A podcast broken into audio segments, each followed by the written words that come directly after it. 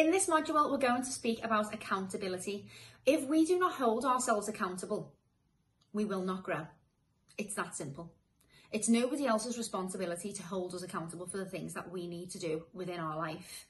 Throughout this program, you're going to hold me accountable and I'm going to hold you accountable. And this is an amazing journey and process that we're about to, to embark on. But in actual fact, we need to be accountable with ourselves. It's not up to anybody else to hold us accountable to do the things that we need to do.